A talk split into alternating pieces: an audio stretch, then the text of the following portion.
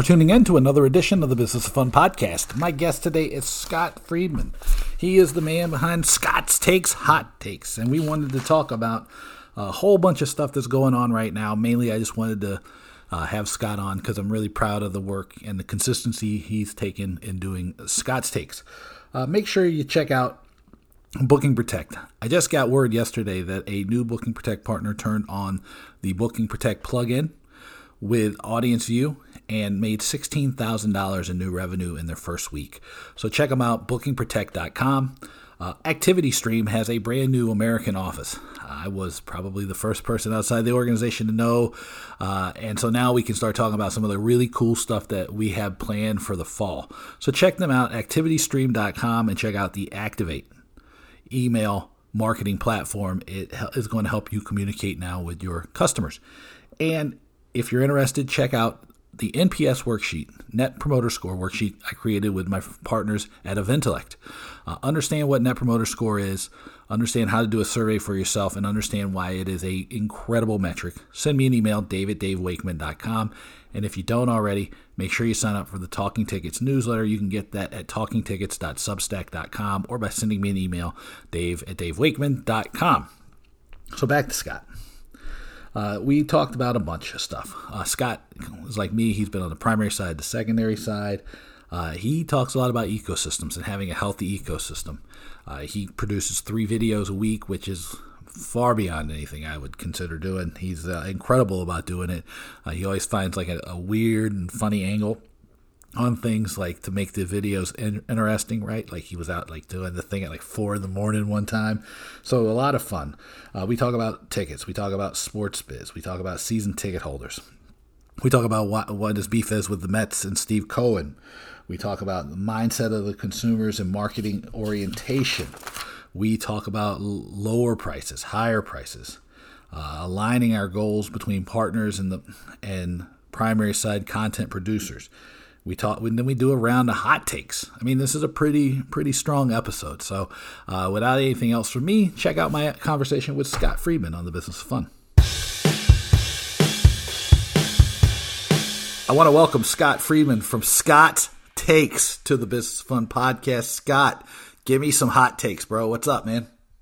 Dave, appreciate you having me on. And um, no, lots of um, hot takes as of late. If you follow me on Twitter and my YouTube videos the last few weeks, one of my biggest hot takes was Stephen Cohen, owner of the New York Mets, undercutting his season ticket holders and obviously having a horrific ticketing ecosystem across the board, having $6 tickets, undercutting the season ticket holders. And we're not even going to get into all the other dysfunction going on within his organization of on the field and calling out his hitters and the players calling out the fans. It's just an absolute train wreck to be a part of the New York Mets organization lately. You know what though? As a Mets fan, it's still better than when the Wilpons own the team. So I, I it's still a, it's still a positive, man.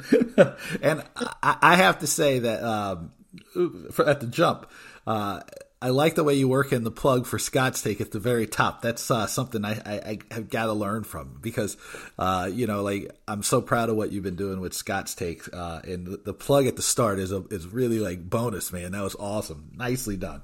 Oh, thank you. You know, you know, I'm getting better and better, and and you know, just like creating content. I mean, three days a week, and obviously seven days a week on Twitter, Facebook.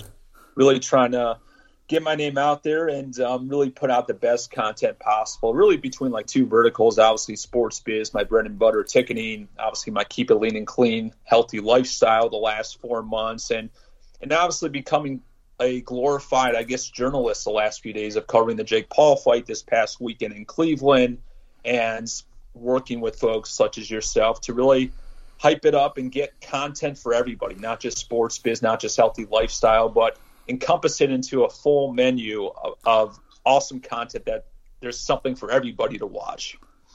Well, I appreciate it, and I, and thank you for the T-shirt because I, I, I, try to keep it lean and clean as much as possible. Uh, you know, so I appreciate that. Um, you got it. Oh yeah. So th- so this has been cool. So you have like evolved. So now you are an official journalist. Is that or an unofficial official journalist? Is that is that what happened when you went to the Jake Paul fight? Yeah, so I became an unofficial official journalist when I went to the Jake Paul fight. So, um, Yeah, crazy story. So um, I, I, got text messages all weekend from my brother, from my friends, from uh, my producers, like, you're not even covering the hottest event in Cleveland, Ohio, like the hottest boxing fight in Cleveland, Ohio, since like Muhammad Ali fought at the Richfield Coliseum in 1975. So I literally went on, bought a ticket. I literally snuck into press row, acted official, and just started plugging content, plugging vlogs, and um, really covered that Jake Paul fight, and I really thought it was very well done. As you know, that I'm very fond of Barstool Sports and what Dave Portnoy is doing on the business side. I mean, many people think he's a a hole and he has some controversial stuff, but he's just on absolute fire. And just to have Showtime, um, have him partner with Showtime, obviously promote his Barstool Sports book, obviously help sell pay per views for the fight um, was very well done, and I, I was actually extremely impressed of Barstool himself, um, and really kind of going and really marketing to the younger uh, demographic. I mean, it was a very young crowd there. They ended up selling it out. They did a fire sale for $25 tickets to sell it out, but it still turned out to be a very well executed event, in my opinion. Very good. Now I know the story about how you ended up on press row too. You just snuck in, which uh, I, remind. Yeah, I was I, bold and snuck in, and I actually got kicked out right before um, the main event started. Once all the big time reporters came in, I uh, I was asked to leave since I did not have a credential. I it reminds me of the time when I was in college and I snuck into Pat Riley's first practice as the head coach of the Heat, and oh, yeah. uh, my buddy uh, Cullen and I we um, pretended to be a student journalist for the school newspaper. and we got in, we were on TV, we were like there with the players and Pat Riley, the whole thing. It was amazing. We were, it was like so great. We didn't get thrown out though, Scott. That was the difference. It was a simpler time though. It was a simpler yep. time. That was awesome. so, so let, so let me so let me ask you this then, right? So, um, we we got a few things going down right now uh, and i you know i wanted to have you on because we wanted to talk about scott's takes which you know yep. um, you you were like going oh should i do this and i was like going you should definitely do this because i encourage anybody who's trying to do something to do it right like you know right. if you if the inclination is to act act right um right. you know so like you you you got up to three episodes a week which is like way more than i can do man that's like that's hard work i mean doing yeah. one a week is hard work yep it is. Uh, so, you know, so that's pretty good, and and I really like the way that like the hot takes are timely. Um, you know, they come from a different point of view than maybe I would bring, or like a lot of people would bring because of your background, right? So you were in right. college athletics for a long time, uh, then you were on the secondary, and then you've been in the secondary market, right? Um, right. I guess I was in the primary market and then the secondary market as well, but I come from a different angle because you know my background is being a carnival barker in nightclubs at the start and like doing all kinds of crazy stuff. Uh, yep. What's the philosophy behind Scott's takes? Like, you know, it's uh, you know for like the business of fun and like the Talking Tickets newsletter. I have a philosophy, right? And the, the philosophy is like, hey, look, you know, people need to be more strategic. Uh, Marketing is the most valuable thing you you know for your business. Um, most of the time, people are leaving money on the table. That's you, that's usually the philosophy that drives mine, and, and treating your customers well. You know, what's your philosophy behind the stuff you're creating? Yeah, great question. And I mean, most importantly, I mean, first of all, thank you for encouraging me to start it. And I've always wanted to put out thoughts and really be a great shooter, be authentic, and not worry about what other people thought of what I had to say. So, I mean, if you watch, I mean, Scott's takes on YouTube, and there's almost 50 plus videos out there as of right now, and it, it, encompasses everything. Like we said, sports biz, keeping it lean and clean, hot takes, me being a journalist. But going back to my bread and butter ticketing of, of working on the college side, working on the secondary side, I really was fortunate to work for amazing people for a short period of time. I, I say this, I, I, had a cocktail with Patrick Ryan from Eventellect. I had a cocktail with Curtis Chang at DTI, two amazing visionaries in, in different ways in the in the secondary ecosystem. And what I've learned is that you need to have a healthy ecosystem in ticketing to not undercut your season ticket holders, not undercut your fans.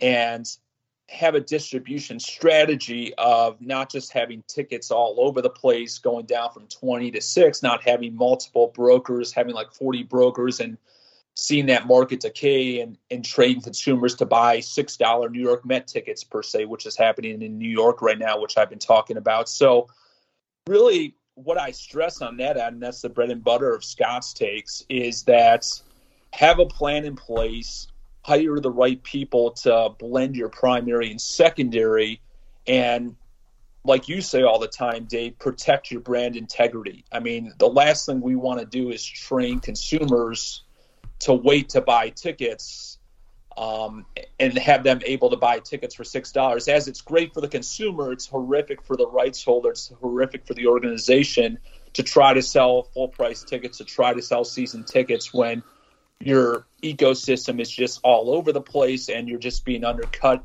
from broker to broker, fan to fan, and you're not giving any leverage to sell full price tickets, whether your team is in high demand, low demand, etc. It kind of fits all realms of the possibility. And I just see a lot of teams, specifically in college football, specifically in Major League Baseball, that just don't look at that and just have horrific ticketing ecosystems over the last several years, and we're training fans to buy tickets last minute. Well, let me let me push back on this thing a little bit yeah. too, and and it, probably in a way that I think you probably already expected. I'm gonna gonna bring it mm-hmm. to you is that you know you said that these cheap cheap tickets are good for customers, and my mm-hmm. argument would be that they actually aren't because one of the key factors in pricing is the perception and it's post price perception that matters the most. And it's does somebody feel like they got a good deal or not? In the moment, they might think that $5 ticket is a great deal, but if they go to a game where it's a $5 ticket and they're the only people in their section, have they really come out of the other end better? And I would argue that no, they have not. And that, that that's a reflection of how poor attendance is, right? There's this theory that gets thrown around rather um, religiously I guess maybe not religiously even. It's like a cult like cult like devotion to the mm-hmm. six dollar ticket that you're talking about.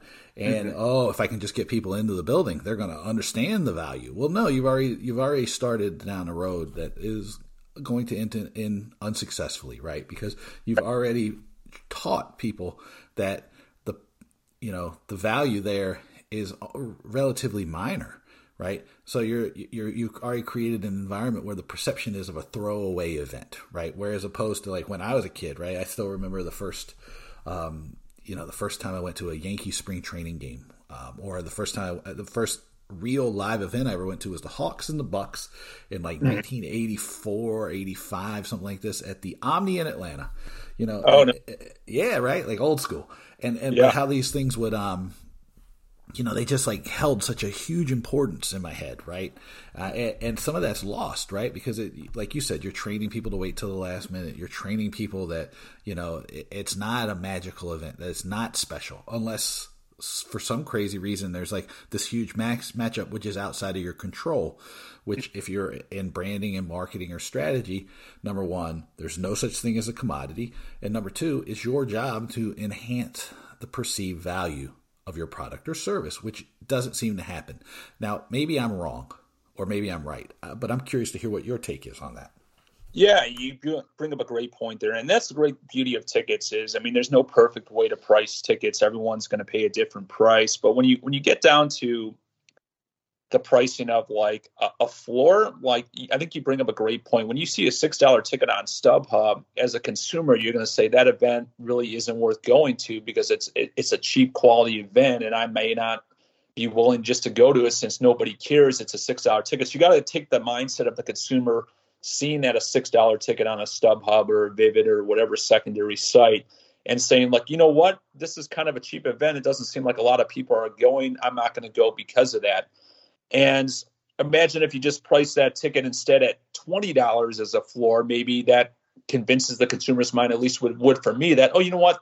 It's a $20 floor. This event seems better. I'm going to actually go to the event because it seemed to have higher perceived value for the brand. So, Dave, no, I think you hit the nail on the head there. You bring up a great point there that consumers seeing six dollar tickets is saying like, yeah, you know what, this isn't really a hyped up event. It's easy to get into. I'm not going to go because of that. So you bring up a, a great point there, and and I definitely agree. In some mindsets, seeing those six dollar tickets, you know what, it's not worth going because it seems like there's a lot of empty seats. It's not going to be a great event, yada yada yada. So, great point there. I mean, I really think. I mean, if I was running a team right now or any music venture, I mean, I would not let the floor go below twenty dollars. And I'm fine with eating the tickets. I'm fine not selling out. A lot of people might disagree with me, but you never should have a ticket advertised below the twenty dollar price point, in my opinion. Well, uh, and that's an interesting way that you you explain that because mm. see, I would say that you do whatever you want to, but it's got to fit into your strategy, right? right? And the big key for me, you talked about seeing it through the eyes of your customer, is uh, obviously that's something I preach all the time. I talk about market orientation constantly these days because yep. you have to understand that you're not the person that defines the value of your event, your product, your service. It is the customer that defines the value.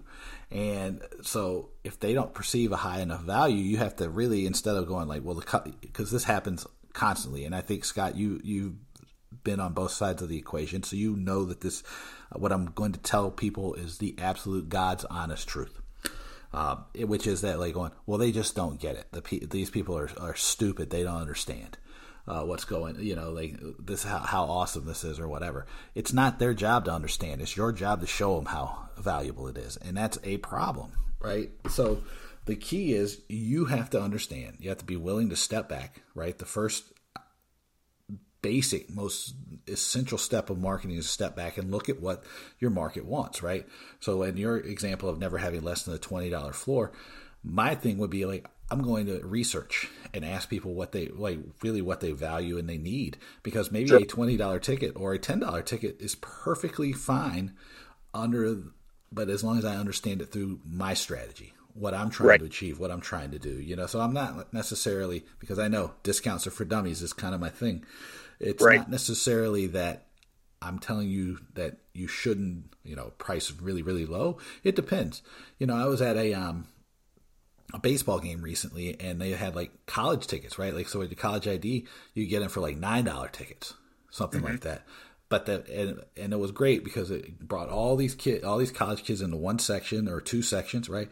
And the per caps were tremendous because the kids still were paying full price for beer you know so it, it really just depends on the strategy but uh, but i do get get your point right it's like you have to be conscious of your brand you have to be conscious of your strategy it has to be specific to you it can't just be general and i think that one of the things that comes through to me and you tell me if i'm wrong here uh, when you're talking through everything you're talking about is that these one size fits all approaches to to selling tickets to running events to creating these brands everything they don't work nothing's one size fits all. You know, everything needs to be specific and kind of created specifically for your business. But maybe I'm wrong.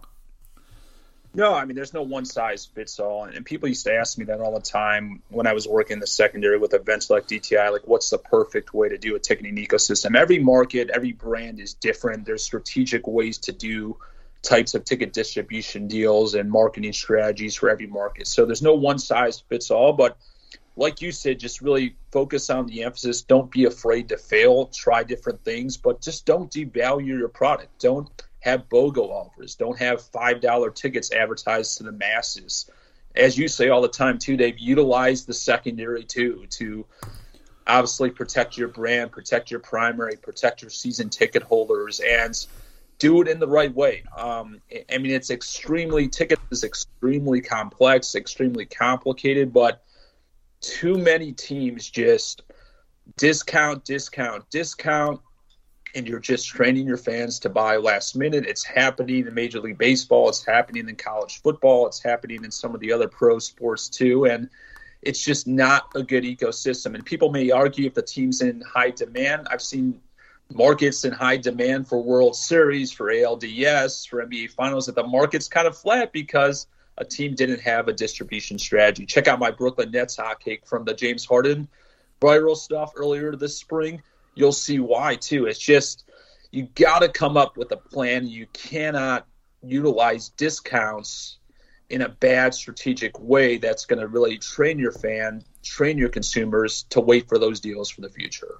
Here's the thing that I say about discounts, right? And again, if you want to, I could create a my own very own hot take video series about just discounts and pricing. There's no doubt about this. But the if I see a team discounting, it means that it pretty much tells me they have a bad or no strategy. Right. Full stop. I mean, that's just what it says to me. For right? sure. Because you know, there's no harm in repricing. Right. There's no harm in you know changing your pricing structure. There is you know there's no harm in doing research because you should be doing research on pricing. There is extreme hard in doing price based discounts, right? Price based promotions are the fastest way to destroy your brand. They are the right. fastest way to undercut your profits, right? Like if for, I've seen research and the research varies. The guy who taught me about pricing when uh, you know, it's a guy called Mark Ritson. He's probably the most famous marketing professor in the world. His research said one per, every one percent in discount you did was forty percent of your profit gone. I've seen other research just because people go, oh, "That's too crazy." Okay, so then you want some more standardized. This one percent cuts out ten to twelve percent. Right? Um, it's dangerous. It's stupid. You know, and it's a sign that there's no strategy there. I mean, it's absolutely the worst possible thing you can do for your business is heavily discounting, running price based promotions, right? I mean, it is exactly. full stop. But before I go off on a pricing rant, I want to go back to this idea you brought up consistently today, which is ecosystem. And I've talked about ecosystem, uh, you know, and it's nice to hear somebody else talking about ecosystem because I don't think people always get it, right? They don't understand, you know, they, it, because it's like a lot of words, right? Uh, you know, like strategy has become a buzzword, right? Or marketing has become a buzzword because nobody knows what the hell it means. Right. T- explain, give us your working definition for ecosystem. So, I mean, really, I mean, I love to utilize the word ecosystem. I get criticized for using it too much, especially from my brother Kevin, who's um, who actually is director of ticket sales for the New York Red Bulls um, currently. Really, I mean, what ecosystem means to me is just like a, a flat out area of just like how your distribution channels work. So it's really just blending the primary, blending the secondary, blending your marketing, just kind of encompassing everything within your marketing and sales strategy is what an ecosystem means to me. And really just being on the same page. I think it's so important. And, and, for me, being in the corporate world, me working for teams, me working for secondaries, that all departments, specifically in sales and marketing, are on the same page. A lot of the time they aren't. A lot of the time they have different objectives. So just kind of encompassing an ecosystem of marketing, sales, um, tickets, all being on the same page, all having that same objective and goal to lens correctly, execute correctly, not obviously be afraid to fail and, and try different things. But that's how I utilize or I see an ecosystem of just various departments working together, working consistently, working holistically, and obviously working healthy together to execute a great strategy in place. Yeah, no, I mean, and I think that's a good jumping off point because you know I asked it because uh, let me let me blow some smoke up my own tuchus here real quick. For um, sure, because because because during the pandemic I, I took a uh, I took a took some classes at uh, and one of them you know the joke because I think I've told you this joke I go oh I took this this strategy courses so I could go like what does Dave, what do Dave and Charles Darwin have in common, and that's like we both studied at Cambridge. Uh, but you know, one what I did study was corporate strategy, and the ecosystem thing really stuck to me. And you know, to build off of what you talked about was that everybody's on the same page. You know, it's not just internal; it's external. It's everybody working in a cord. To me, this is my definition, which I hope builds off Scott's.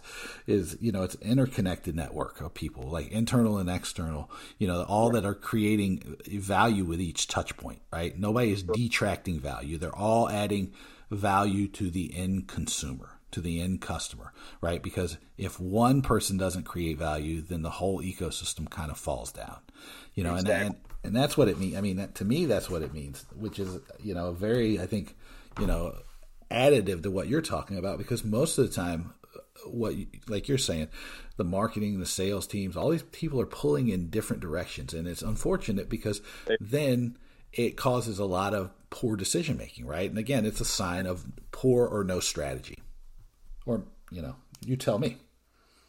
No, absolutely, and, and, just working on the on the team side for years, and, and obviously having the other scope of it on the on the secondary. I mean, massive adventures. So, I mean, I think the biggest debate, at least in my career, has been like, should we try to sell out and, and have lower ticket prices, or have flash sales, or, or or obviously get more revenue. So, me working with on the IMG Learfield side of the business, obviously our objective as a company was to generate as much ticket revenue as possible. We didn't care about the units. We were all about the net revenue for a business and being judged on EBITDA of what we're bringing in on each property as I worked at Bowling Green and University of Illinois doing that. But then an administrator on a, on the college side, you're like, you know what? I'm not so worried about the revenue. I just want to move more tickets and, and discount, etc. So that was the, kind of like my most frustrating part at times of dealing with being the middleman, dealing with both IMG, dealing with both the administration side of, of coming up with plans to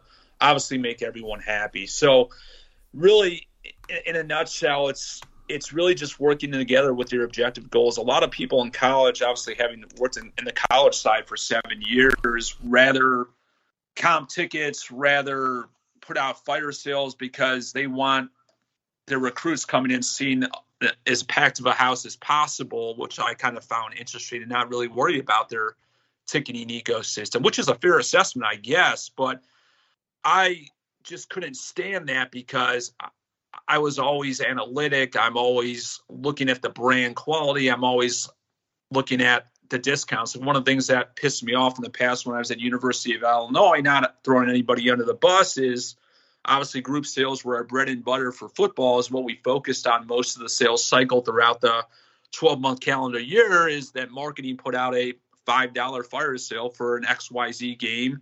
Then we have group leaders calling us saying, like, why did I pay a $40 group ticket when I could have got these tickets for 15 or whatever it was at the time. So I just don't miss that side of the business. And if I ever jump back in working for a team, running ticket sales, being a VP of business operations, I would make sure that would never happen. We just all got to communicate holistically. We all got to be on the same page. And most importantly, we can't undercut our fans. Yeah, and, and, I think what I heard in the, in your example that you just used too is that there is a extreme danger of not having aligned goals. And exactly. you know, and and actually, I mean, you don't even have to be very smart because I'm not that smart um, to be able to see like how that's playing out in real time if you pay attention to the world now, right? Because one mm-hmm. of the things, you know, we're still um, the the pandemic's not an old age yet, so it's not it's not close to dying. I mean, we're still going to be dealing with this, I think, for uh, through the fall and the winter. Right. Um, you know, hopefully, maybe this time next year we'll really have put this behind us. Uh, i hope. Yeah, I hope so too. I'm not 100 percent certain, but one of the things I hoped was that people would take a chance to um, think through their strategies, be more strategic, be a little more thoughtful, a little more focused on making um, wise decisions. And right. and you're already seeing that no, like actually most of the time people just like completely were like going, I'm going to sit here, I'm going to do exactly what I've always done, uh, and I'm going to just hope everything will go back to normal. And so you're right. seeing it is a really dangerous environment for a lot of properties right now because what got you here won't get you to wherever you're going. And uh, the, the stuff that worked in the past is not necessarily definitely, or actually, it's definitely not working now. Um, you know, like there was a sugar rush of activity, um, but now that seemed to have subsided. Mm-hmm. And, you know, I, I don't necessarily un- know how people are going to adapt and recover. Um, you know, which brings us to the idea that you were talking about with the Mets and Steve Cohen, right? Mm-hmm. Or, or the football ecosystem. It, it, you know, from your point of view, right? You worked on both sides. You, you yep. got you got hot takes, man. You're you're the king of hot takes now. I, I can't even touch touch you anymore with the hot takes. Um, I'm a much more elder statesman now here. Um, you know, I'm a moderate even in these things.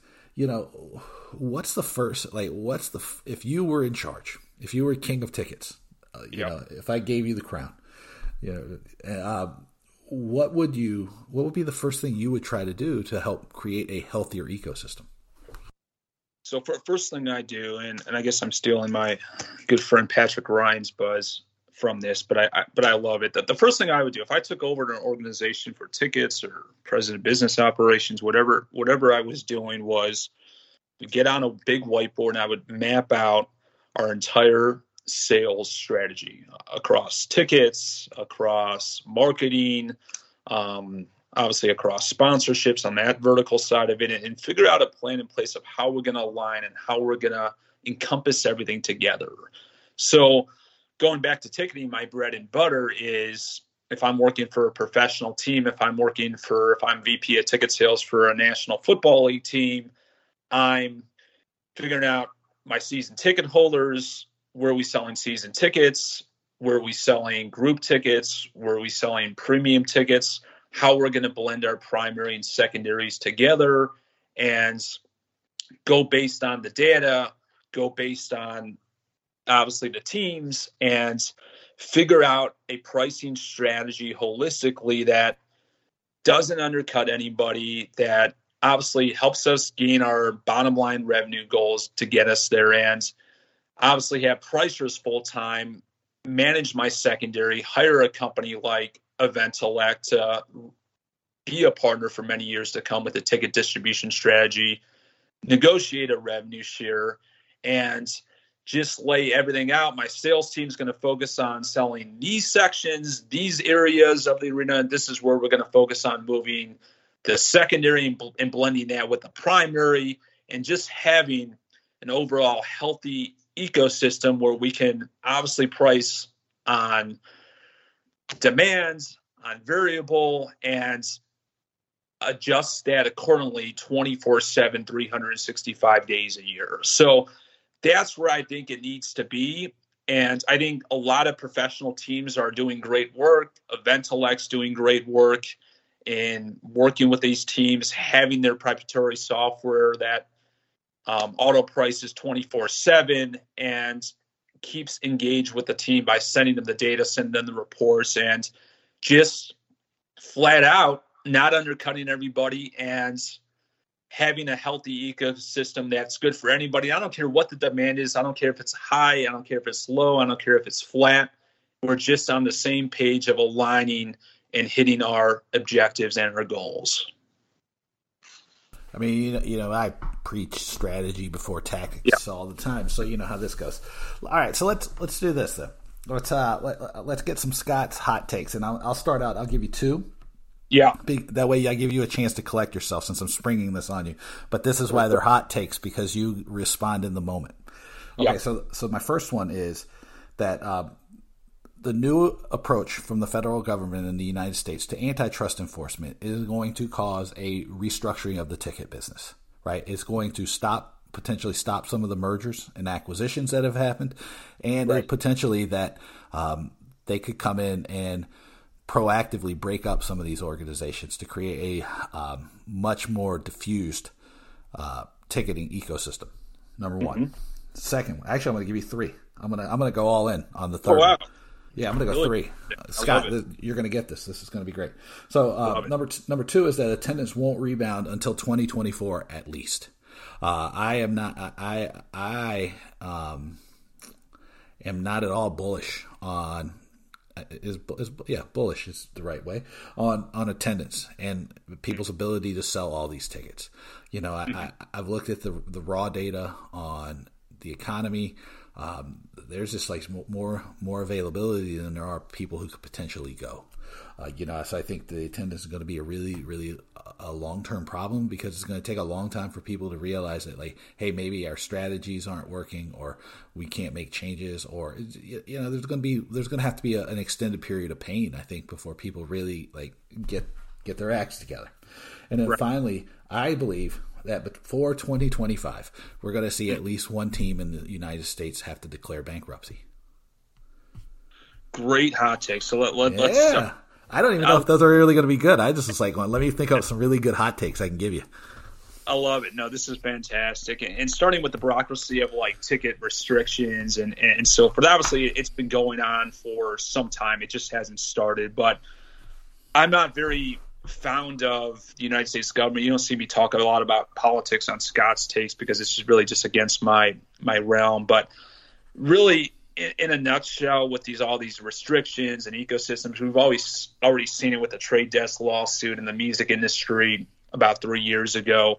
It's going to continue to come, and there's going to be mergers, and obviously with StubHub and Viagogo, that merger obviously it's a mess in a, in a, in a lot of ways. Obviously, horrific timing by Eric Filler of acquiring StubHub with COVID nineteen hitting us, but um, all that stuff's always going to be around. It's always going to happen. It's just pure stupidity from the United States government doing it because it's just like it's more they're losing tax dollars on them for not for restricting it and, and, and just the revenue just doesn't make sense. So I think the US government with ticketing just just stay away from it. Let these rights holders, let these private owners do what they want to do to protect their ecosystems. And obviously most of them are private companies. You can argue that most universities are owned obviously by their state and by the state, so it gets a little bit more murky and twicky. But in my opinion, it's just flat out stupidity of what the U.S. government is doing with that, and just these teams are just going to have to deal with the adversity of the restrictions, the rules, and I think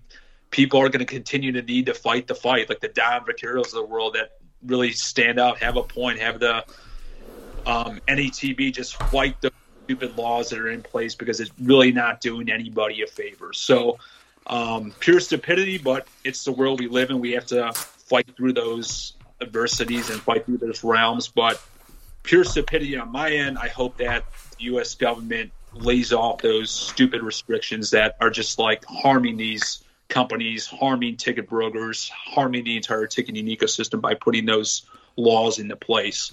Number two. So let me let me let me let me let me stop you up before you get to number yeah. two because I want to. So so you're making a your my prediction and your prediction aren't opposed to each other; they're different. Mm-hmm. Right. Yes. You're talking about like putting um, restrictions on the ability to sell tickets, and I'm talking about injecting competition in the market. Just so everybody's clear, we're not we're not fighting each other here. We're we're like two sides of a of a different coin. Is that right? I, yeah, yeah, for sure. And I guess I, will cover that on a little bit more there on, on, the competition with mergers. I don't, I don't believe in monopolies per se, but I give credit to like the big guys, the Jeff Bezos of the world, the Elon Musk in the world that have just created amazing companies and are literally dominating the world. So if you talked to me a year ago, I would say no monopoly, no mergers, let it be fair for everybody. But in the world we live in, it's unfortunately a, a dog eat dog world, and the and the people that do the best, that grind the most, put out the best ideas, have the top business. So I'm not really opposed to mergers. It's it's obviously happened a lot. It's happened with IMG Learfield on the multimedia end of the business. They're kind of controlling the landscape of sponsorships. Obviously, big in the ticketing sector too. But I think if they can get it done and, and they have the best solution possible, I think that the U.S. government should say, you know what, they're doing things right. They're helping folks out. Let them have it. It's obviously a case by case situation, but I'm not opposed to if somebody's doing a great job with it to prevent these mergers from happening. Okay, no, that's interesting, and uh, yeah. I would take the. Um, I of course am an old school, like way way old school in this, so I would tell people to re- pick up the book called Fulfillment and it's about um, you know how Amazon has come to dominate the economy. Mm-hmm. And I think that like if you read the book and you instead of substituted, let's say Amazon, which people are like, oh, Amazon's so great, so innovative, so whatever, and you put in Walmart or you put in some other less popular company, you would be like, right. oh, holy shit, let's let's break these people up. Uh, you know, I am, you know, number one, Catherine is a uh, huge, like big time antitrust attorney. So like I, I you know, through osmosis, I get a lot of understanding of the pluses and minuses of antitrust law enforcement and sure. you know, competition and lack of competition. But I would just tell people go check out, you know, fulfillment. You know, mm-hmm. read the book uh, and substitute instead of Wal- uh, Walmart for Amazon or uh, Ticketmaster. You know, Live Nation for Wal for Amazon. And if you th- and read through it with like without your Amazon hinted glasses on, and I think mm-hmm. you would mm-hmm. have a, a, a, really like a much different view of Amazon and Jeff Bezos as a company, uh, and mm-hmm. as a person. It, you know, it, it was very very eye opening, and then the way I framed it to my thinking was I substituted other people for in, in there to say if if other people were doing this that were not necessarily um, you know seen as innovative or like you know thoughtful in this way what would I think? And the thing is, is like I, you, I'd come away with a very negative view of their habits, right? Because again, don't pay their taxes, um, you know, use their their power to like put small businesses out of you know out of out of business, right? Like in kind of nefarious ways. I mean, you know, there's a lot of like underhanded stuff, right? It's like going, if you can win, win. But if you mm-hmm. win because you have, you know, an unfair advantage or, mm-hmm. you know, something of that nature, I don't necessarily know if that's good for the customer, the economy, um, but it's probably good for the business and the shareholders.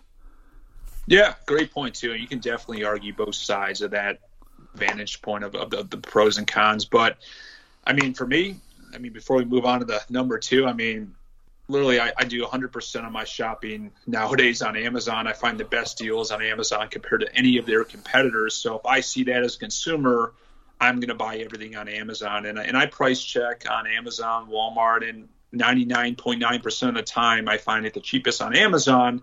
They're able to figure out as a consumer, I'm going to buy on Amazon. But no, you bring up a good point well, I'm not saying I don't buy everything off of Amazon either. I'm just saying that like I I'll, i I can hold two thoughts in my head at one time. Exactly.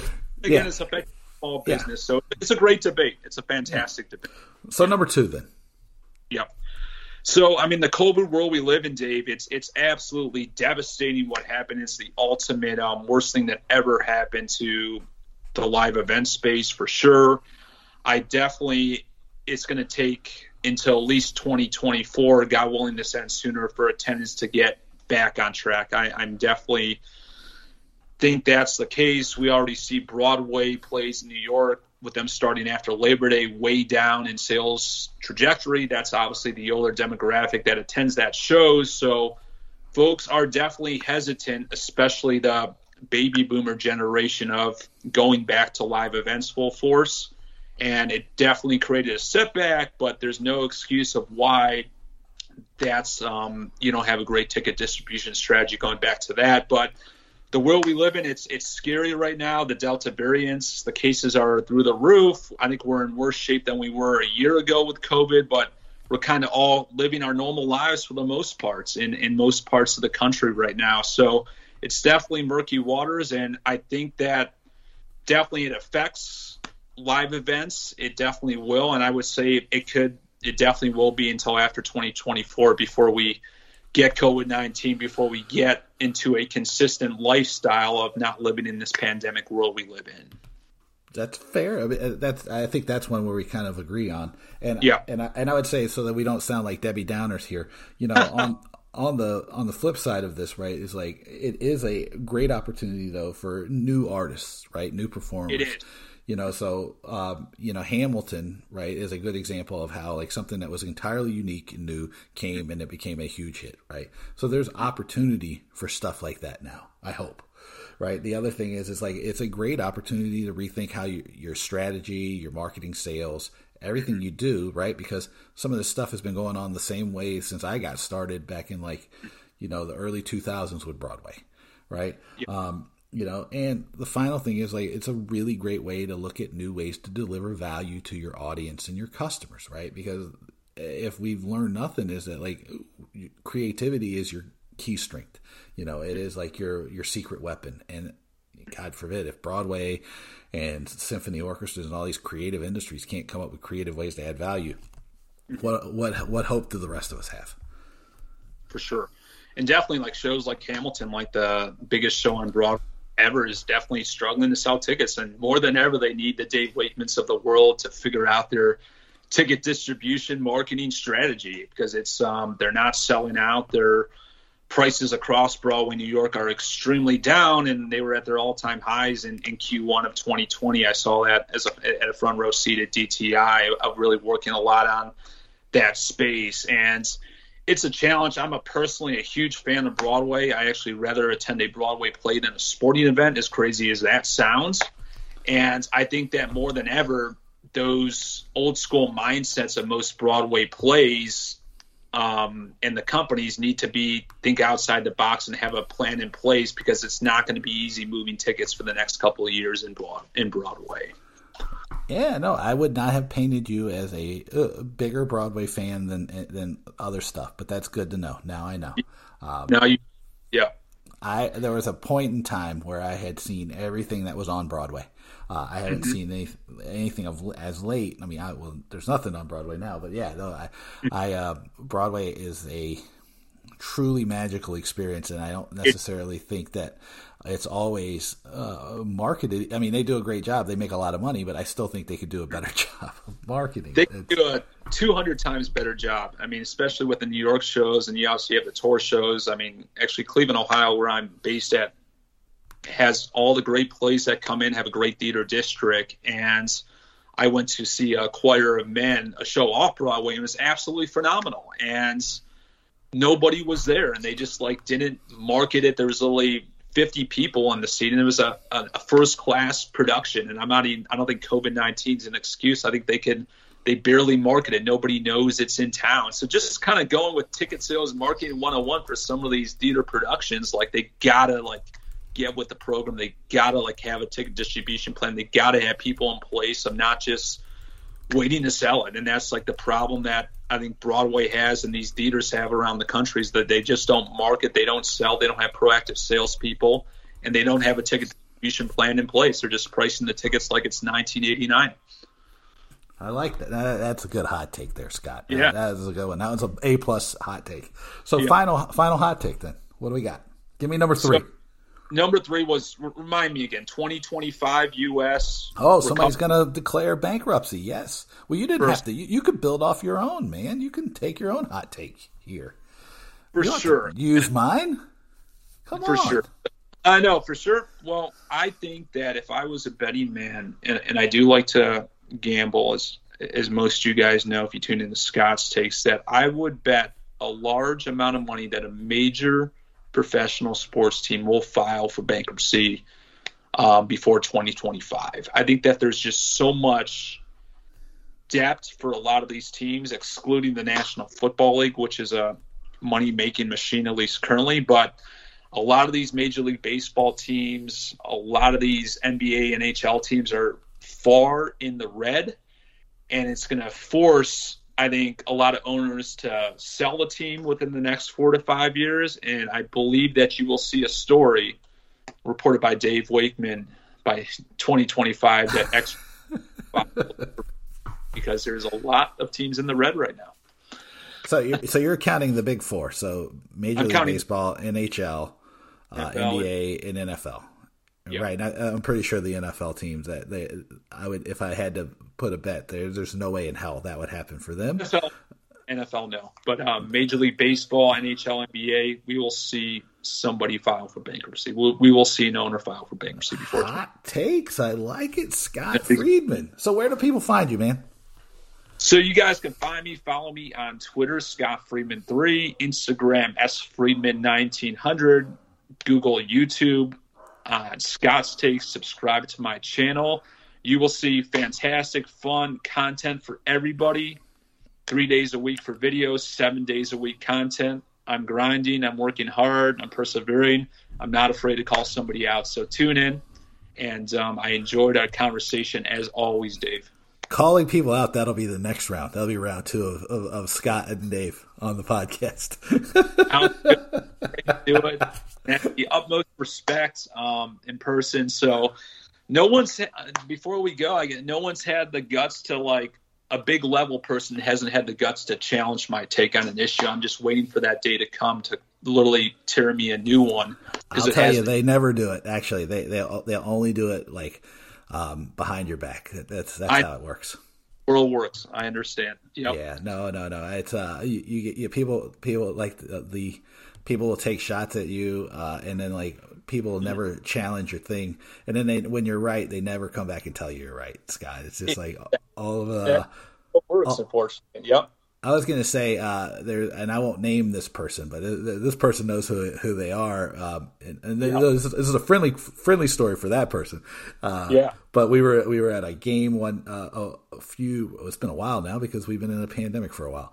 Um, you know, he goes to me, he goes, Dave, you know what? You've always been an asshole, but you know what? You're my asshole, and uh, you know, and and that's just sort of how it goes, right? You you know, you're you know, you, you might be. Um, and I'm, this is my advice to you because I'm very proud of what you're doing. Um, you know, Thank and I'm, I'm, I'm, so I'm, I'm really happy to see you know you, you, start to get traction with Scott's takes and everything else.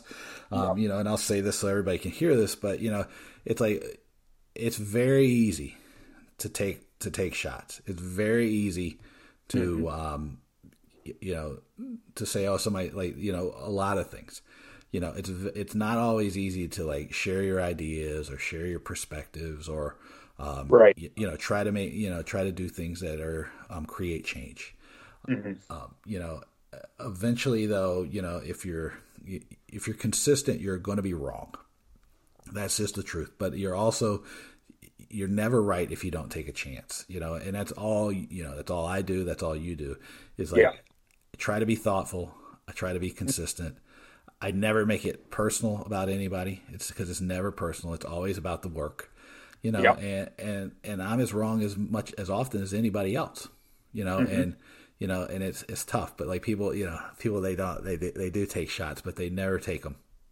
They never take it. Never head on. Never never head on, Scott. Never head on. Only behind the back, man. I to the day when somebody uh, challenged me to my face, not behind my back. I know that's the world we live in, but I'm, I'm looking forward to the day where somebody goes on Twitter and literally tears me a new one. That's when I'll know I made it, right? exactly. Well, yeah, it's usually when you get the emails behind your back that's when you know you've made it. But Scott, man, that's it. That's it. Thank you so much for doing this, man thank you, Dave. It was a pleasure, and um, love what you're doing, and um, look forward to uh, talking to you again soon. What did you think of my conversation with Scott? Send me an email. Let me know. It's dave davewakeman.com. Check out my brand new and improved website. It's davewakeman.com. Make sure you get talking tickets at talkingtickets.substack.com or email me, dave davewakeman.com. Five stories each week. 100th episode edition is coming up on Friday. Don't want to miss it. Uh, check out Booking Protect uh, like I said at the start, found out a new partner signed on this week and got $16,000 in new revenue. Uh, the numbers on refund protection are sh- through the roof right now. Uh, double at least what they were before the pandemic started. So check them out, bookingprotect.com. Uh, make sure you check out the Net Promoter Score worksheet that I created in partnership with my friends at Eventellect uh, understand what Net Promoter Score is, why it's important, and get some context. It's a simple worksheet, three questions, you can gain incredible customer feedback. You can get that by emailing me, dave at and I'll set you up. And finally, check out my friends at Activity ActivityStream. Uh, ActivityStream's opening in their first American office. Uh, and that means that we are going to have some really fun stuff coming up in the fall as uh, the office gets established. So check them out, activitystream.com. Check out the Activate email marketing platform. Uh, and as always, thank you so much for being here. Um, I'm going to try to get back to a more regular schedule now. Uh, if you got any thoughts or ideas or suggestions on guests, send them my way. DavidDaveWakeman.com. You know, the offer still stands, though, if you need somebody to talk to, to chat with. I know it's still tough for people. Uh, I'm here for you. So let me know, okay? And until next time, I'll take it take it easy. I'll talk to you soon.